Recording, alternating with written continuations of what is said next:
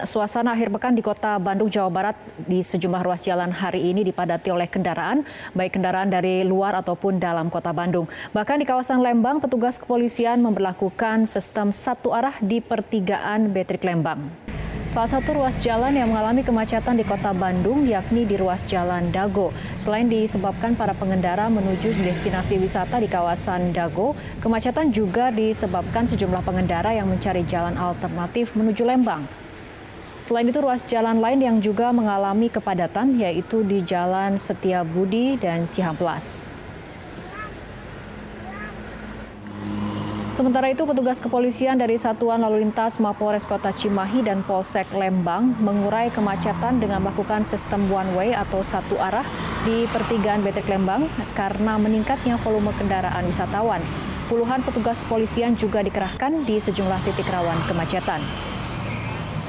Kemacetan sendiri terjadi di Jalan Raya Lembang, perbatasan kota Bandung dan Bandung Barat yang didominasi oleh kendaraan dari luar Bandung seperti Jabodetabek dan daerah-daerah di Jawa Barat lainnya.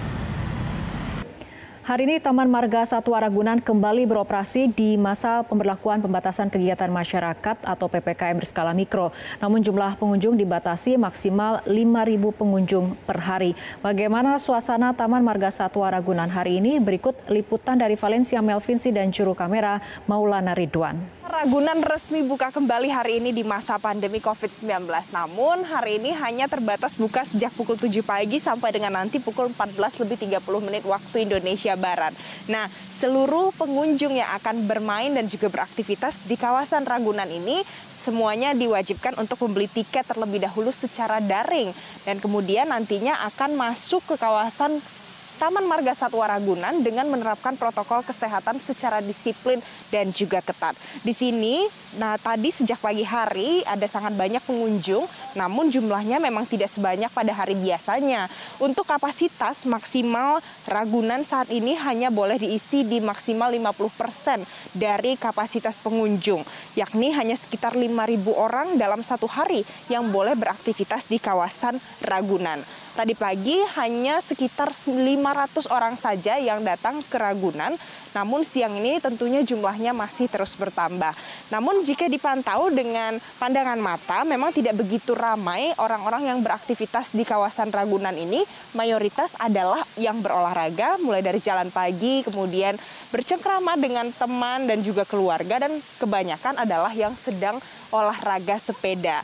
Nah, saat ini Taman Marga Satwa Ragunan memang buka untuk umum, namun tentu tidak semuanya boleh datang ke sini karena ada aturan anak dengan usia 0 sampai 9 tahun, ibu hamil, kemudian adalah lansia memang masih dilarang untuk beraktivitas di kawasan Ragunan ini. Dan pemirsa meskipun Taman Marga Satwa Ragunan sudah kembali beroperasi, semua yang beraktivitas di sini diwajibkan untuk menerapkan protokol kesehatan dengan ketat, mulai dari yang pertama tetap menggunakan masker pada saat beraktivitas di kawasan Ragunan, kemudian pada saat masuk di pintu masuk sudah dilakukan pengecekan suhu, disiapkan sejumlah fasilitas untuk mencuci tangan, hand sanitizer, dan juga petugas Ragunan senantiasa mengingatkan dan juga berpatroli untuk mencegah kerumunan terjadi dan mengingatkan masyarakat untuk tetap menerapkan protokol kesehatan dengan disiplin. Pemirsa Kepolisian Resort Kota Besar Bandung, Jawa Barat menilai penutupan 35 titik ruas jalan di Bandung selain bisa menekan mobilitas warga saat libur panjang, juga untuk menekan angka penyebaran COVID-19. Terbukti penutupan jalan di Bandung yang diberlakukan sejak PPKM berskala mikro, angka harian kasus positif COVID-19 di kota Bandung menurun. Kepolisian Resort Kota Besar Bandung, Jawa Barat telah memperlakukan penutupan ruas jalan di Bandung sejak hari Rabu sebagai langkah untuk menekan mobilitas warga saat libur Isra Miraj dan Hari Raya Nyepi. Penutupan jalan mulai pukul 18 hingga pukul 5 pagi. Ruas jalan yang ditutup sebelumnya 25 titik di pusat kota saat libur kali ini diperluas menjadi 35 titik. Sejak diberlakukan pada hari Rabu, penutupan jalan tersebut, mobilitas warga maupun wisatawan di pusat kota Bandung berkurang. Kemacetan bergeser menuju objek wisata di kawasan Lembang, Kabupaten Bandung Barat. Pemberlakuan penutupan di 35 titik jalan di Bandung akan berakhir pada hari Minggu besok. Setelah itu penutupan kembali normal yakni 25 titik di pusat jalanan kota saja mengikuti pemberlakuan PPKM Mikro hingga tanggal 22 Maret mendatang. Usai libur Hari Raya Isra Miraj ditambah hari libur akhir pekan dan Hari Raya Nyepi, suasana lalu lintas di Puncak Bogor, Jawa Barat terpantau ramai lancar. Begitu pula jumlah pengunjung tempat wisata meningkat 50 persen. Informasi selengkapnya akan disampaikan reporter Ardi Lase dari Simpang Gadok Bogor, Jawa Barat. Ardi, bagaimanakah pantauan situasi lalu lintas terkini? Selamat sore Zilvia dan juga pemirsa. Suasana arus lalu lintas usai uh, libur panjang yaitu libur Hari Raya Isra Miraj yang jatuh pada tanggal 11 Februari 2021 kemarin dan juga libur panjang akhir pekan dan libur uh, Hari Raya Nyepi yang jatuh pada tanggal 14 Februari 2021 nanti. Suasana arus lalu lintas di jalan menuju ke puncak Cisarua Bogor terpantau ramai lancar. Seperti kita saksikan saat ini memang suasana arus lalu lintas dari puncak Cisarua Bogor Bogor menuju ke Jakarta terpantau ramai lancar. Namun jika kita melihat dari Jakarta menuju ke puncak Cisarua Bogor ditutup.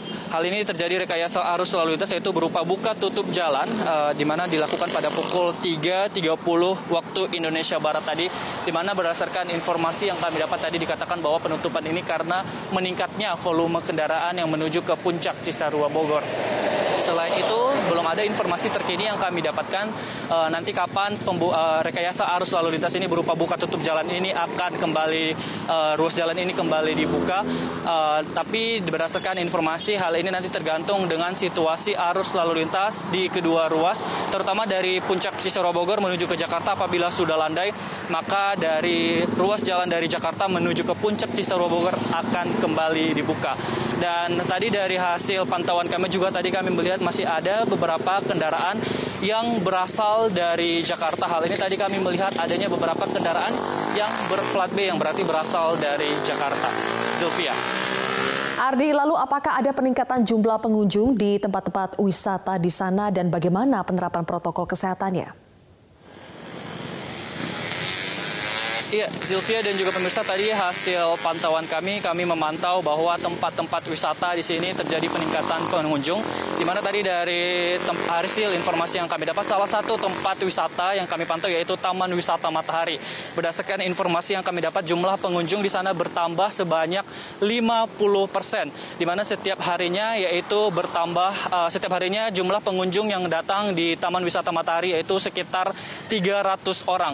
Namun jika dibandingkan dengan hari sebelumnya, jumlah pengunjung ini cenderung berkurang karena kapasitas dari Taman Wisata Matahari ini dapat menampung jumlah pengunjung sebanyak 10.000 orang setiap harinya. Dan begitu juga dengan aturan baru ini PPKM Mikro di mana dikatakan bahwa setiap masyarakat yang hendak menuju ke puncak Cisarua Bogor akan dilakukan pemeriksaan. Pemeriksaan ini berupa surat keterangan negatif COVID-19 dibuktikan dari surat uh, keterangan negatif COVID-19 dari hasil pemeriksaan tes swab antigen yang di mana dikatakan bahwa pemeriksaan atau penyekatan dilakukan di tempat saya berdiri saat ini yaitu di Simpang Gadok. Namun dari hasil pantauan kami hingga saat ini belum ada penyekatan yang dilakukan di Simpang Gadok ini terkait dengan pemeriksaan surat keterangan negatif negatif COVID-19. Selain itu, pada libur panjang ini, yaitu usai Hari Raya Isra Miraj, ditambah dengan libur akhir pekan, dan juga nanti pada tanggal 14 Februari 2021, yaitu Hari Raya Nyepi, masyarakat dihimbau untuk tetap berada di rumah saja. Hal ini untuk menekan dan mengantisipasi penyebaran COVID-19. Jajaran Reserse dan Kriminal Polres Kota Parepare, Sulawesi Selatan memasang garis polisi di lokasi pembongkaran makam COVID-19. Polisi akan menyelidiki siapa pelaku pembongkaran tersebut dan menyiapkan pasal bagi pelaku.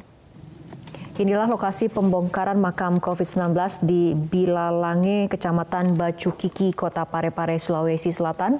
Kepala Satuan Reserse dan Kriminal Polres Parepare, Inspektur 1 ASEAN Sihombing mengatakan belum bisa memastikan berapa jumlah makam yang dibongkar oleh orang tak dikenal. Menurutnya pihaknya akan berkoordinasi dengan Dinas Lingkungan Hidup dan tim Satgas COVID-19 mengenai kasus pembongkaran makam tersebut. Pantauan jurnalis Metro TV melaporkan ada tujuh lubang makam yang diduga telah diambil jenazahnya. Polisi menyiapkan sanksi bagi pelaku yakni merujuk pada Undang-Undang Nomor 6 Tahun 2018 tentang karantina.